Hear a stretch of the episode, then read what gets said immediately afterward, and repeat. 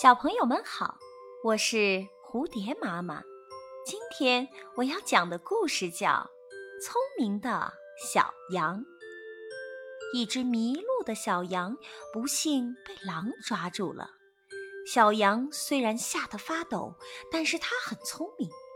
小羊十分镇定地说：“狼伯伯，求求您，在吃掉我之前，能不能吹个笛子给我听呢？”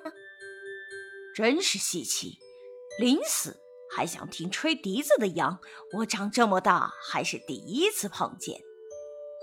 我想在死之前，配合着笛声，为您展示一下我最喜欢的舞蹈。小羊解释说：“该不会打算边跳舞边溜走吧？”“不会，不会，我绝不会逃走。你就可怜可怜我，满足我这最后的一个请求吧。”“好吧。”我就吹去吧。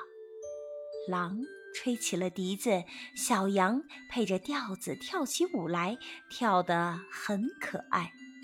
牧羊人听到笛声，跑了过来。啊，是狼！牧羊人愤怒地冲了过去，狼匆忙地逃跑了。事后，狼非常懊悔。那是小羊向牧羊人求救的信号啊！我上当了。这个故事告诉我们，面对坏人，有时可以依靠我们的聪明来打败他们。